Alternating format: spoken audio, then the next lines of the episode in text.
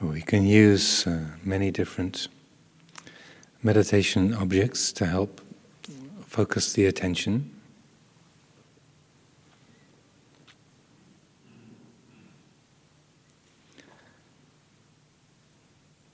The sensations of the body, the feeling of the breath,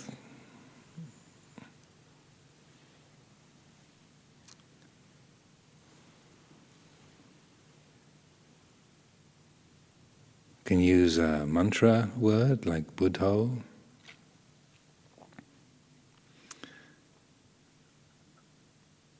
And one of the most uh, useful uh, and uh, accessible meditation objects is what we call uh, inner listening, or listening to the inner sound.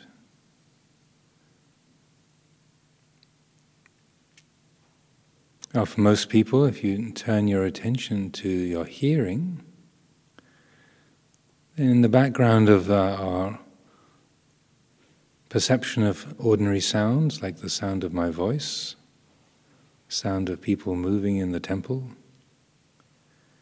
in the background, if you pay attention, you can notice a, a continuous, high-pitched, or silvery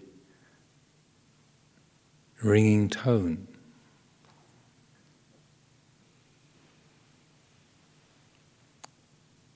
This is called nada, or sound, the inner sound. Some people find it easy to perceive, some people find it quite difficult or hard to, to notice. Some people feel it like a vibration in the body rather than hearing it as a sound. But for most people, if we pay attention, then that sound is here, present, in the background of our hearing. And this is something we can use as a meditation object, as a support for practice, both in terms of developing samatha, calm and concentration, and also developing insight, vipassana, wisdom itself.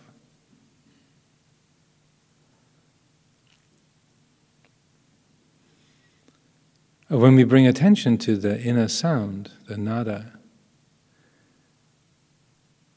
it doesn't have any kind of beginning or ending. You never hear it start or stop. It's always there. You either pay attention to it or you don't. Like gravity, it's ever present, continually active. Our body is pulled to the surface of the earth all the time. We might notice that or not notice that, but the force is there continually, non-personally, ever present. And similarly, the inner sound has this quality of being ever present.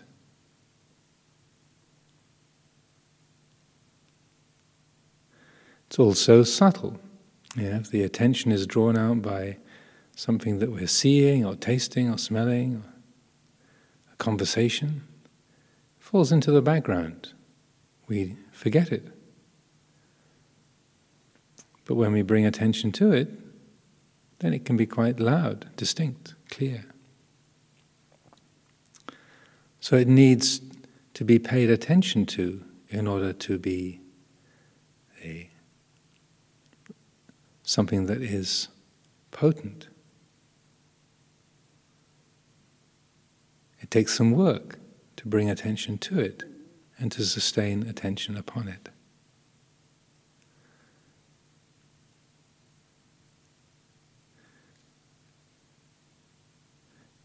It's also not respondent to personal will. You can't decide to make it louder or softer, or make it be focused over on the left or on the right or up above, down below. It doesn't respond to personal will or decision making.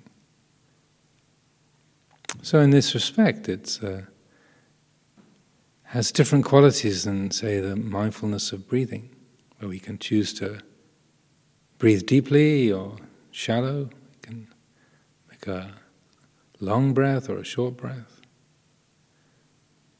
personal choice can guide the breath to a certain extent, but the inner sound, the nada, does not respond to any kind of personal choice. You either pay attention to it or you don't. You can't make it do anything by an act of will. So in this respect, the, using the, uh, the inner sound as a meditation object encourages the quality of receptivity, supports the appreciation of not-self. It's not my sound. We can talk about my breath or my breathing, but we don't really relate to the inner sound in the same way. It's not personal.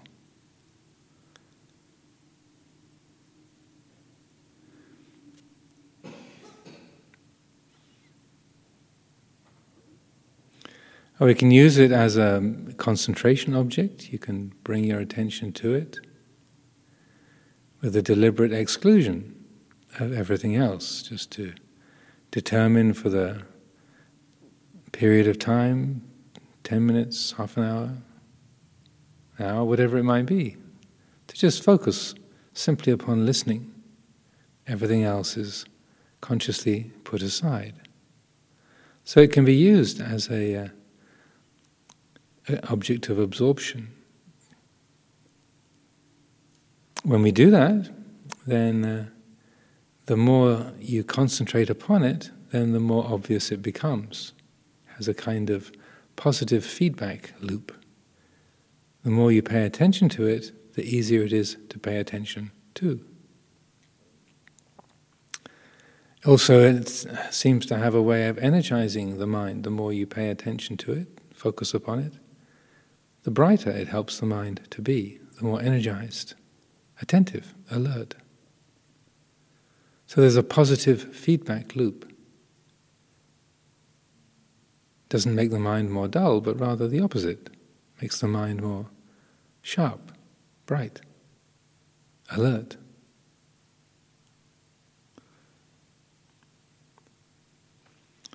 Well, this kind of concentration practice, uh, Lumpo Sumato would call the the point which excludes. You're bringing your attention to a single point and deliberately excluding everything else. Thoughts, other sensations in the body, sounds that we hear around us. Everything else is consciously put aside to absorb the attention into this one single point, this one object. So we can use the inner listening, focusing on the nada as a, a point that excludes. And this is how it supports samatha, some, uh, concentration, samadhi, tranquility, these aspects of meditation.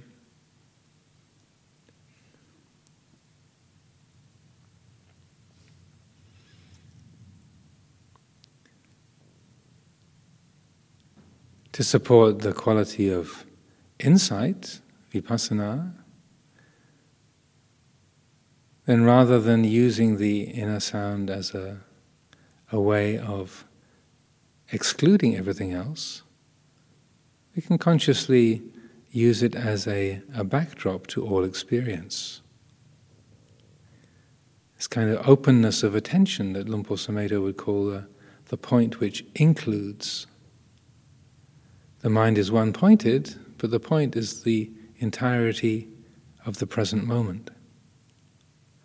The whole field of experience is the point.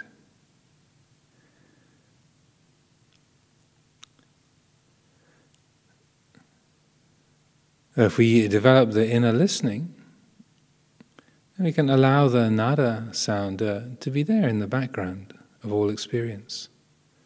Just as I'm talking now, I hear it in the background of my own voice.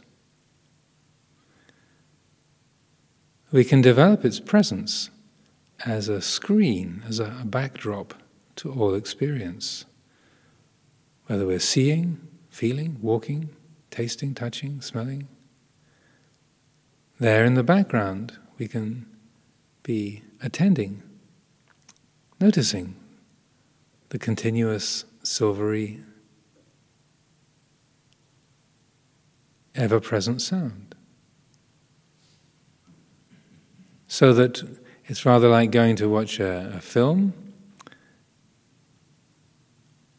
and noticing the screen upon which the, the light is being projected. You're reminded of the presence of the screen. And when you notice the screen, you remember, oh, this is just a film, it's a movie. Similarly, if you develop the, the presence of the nada sound in the background of, of all activity, if you open the attention in this way, as we sit here, we can feel the sensations of the body, you can hear the sound of my voice, your own thoughts arising, passing away, memories, ideas, judgments, moods and feelings. They arise, take shape and dissolve, but there in the background is the continuous presence of the nada, reminding you, oh, this is just a thought, this is a feeling. I say, it's a sensation in my leg. I say, this is a, a plan for the future. I say, this is a sound outside in the temple. When we develop the, the inner listening, develop the nada as a backdrop, as a screen against which all other experience is displayed, then it helps the heart to recollect, oh, this is just a feeling. This is just the mind imagining the future. It's the mind saying, I like, I don't like. It's saying, here is a feeling in my right leg, it's down there. So it makes those judgments, those perceptions, that much easier not to be believed in blindly. Rather, it helps the mind to be awake to the fact that this is my mind's version of the world, this perception of the world. This body, its sensations, its temperature, its weight, the temple, the sounds around us, waves of mood and thought and feeling. These are the mind's representation of the world, woven together in this moment, out of ideas, memories, feelings, sight, sound, smell, taste, touch, language, imagination, woven together to be this pattern, called me sitting here, listening, feeling, having this particular array of shapes, forms, textures. This is the mind's representation of the world. It's like this. The presence of the inner sound then helps the mind to know, to recollect. This is a continuous flow, endlessly arising and ceasing of perceptions, liking, disliking, inside, outside, coarse and fine, pure and impure, wholesome and unwholesome, neutral, confusing, inspiring, understandable, bewildering, whatever it might be, with that ever-present, continuous sound in the background, like the screen against which all experience is projected. It helps the heart to remember, to recollect. Of course, it's all just anicca, dukkha, anatta. Patterns of organic change, endlessly ceasing, arising, arising, ceasing. How could any of it be truly personal? How could any of it really have an owner? How could any of it really be stable, solid, substantial, have any fixed meaning or value? How could it?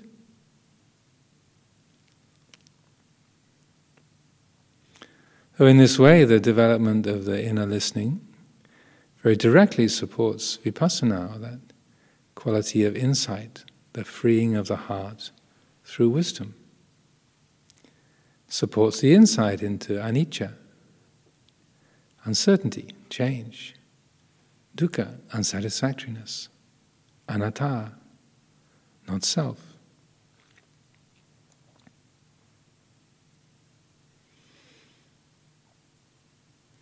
Also, its qualities, it's a, the inner sound is a sense object. You can say it's an aspect of the faculty of hearing, sota vinyana, the ear consciousness, hearing consciousness. Or if you notice it more as a feeling, body consciousness, potabha, kaya vinyana. However, the mind might perceive it. If you're a, an artist, a graphic artist, and you live very much in the visual realm, maybe you, you experience the, the nada as a, an oscillation, a vibration in the visual field. However it might be perceived or discernible. Its qualities also have resonances of the Dhamma itself. It's a sense object, it's a conditioned thing. But its qualities also resonate the attributes of Dhamma itself, apparent here and now. It's noticeable here in the present.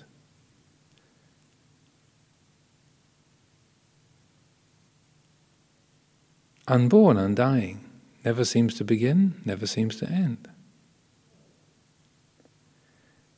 Encouraging investigation. As we pay attention to it, it's easier to pay attention to. It's non-personal. It's not female or male, old or young, tall or short. It doesn't have a story to it. It doesn't have parents or siblings, children. It's non-personal.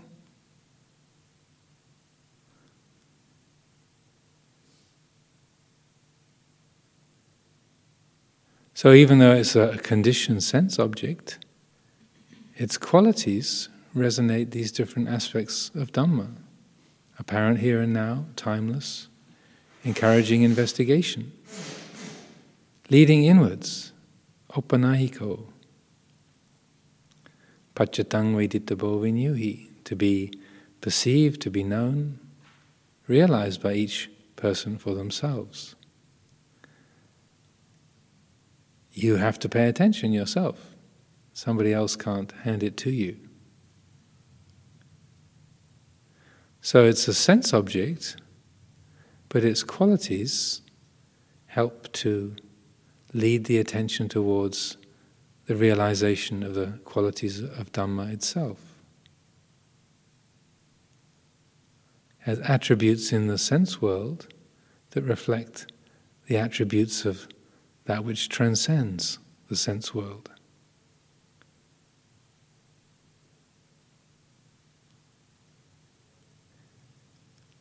Many different religious traditions, spiritual traditions, talk about this inner listening in different ways. Some in very exalted, grand ways. This is the song of the universe, the, the voice of the creation.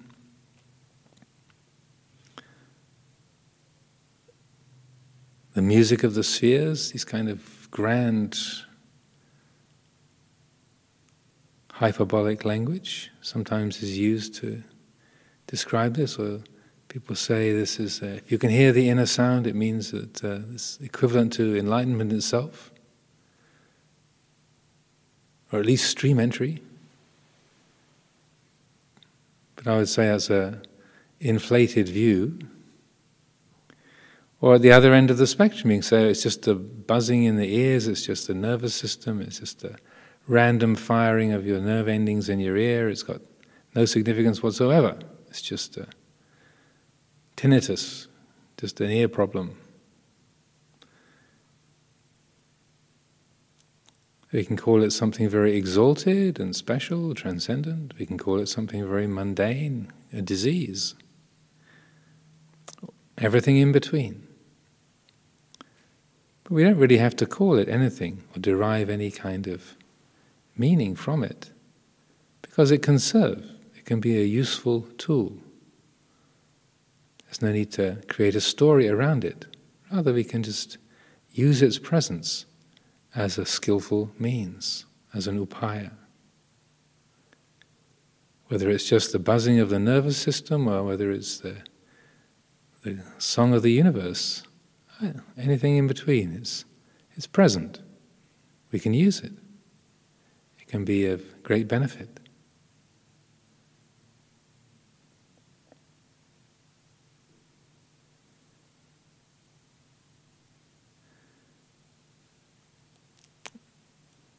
As we develop the inner listening, in the silence of the temple, it's easiest to discern it.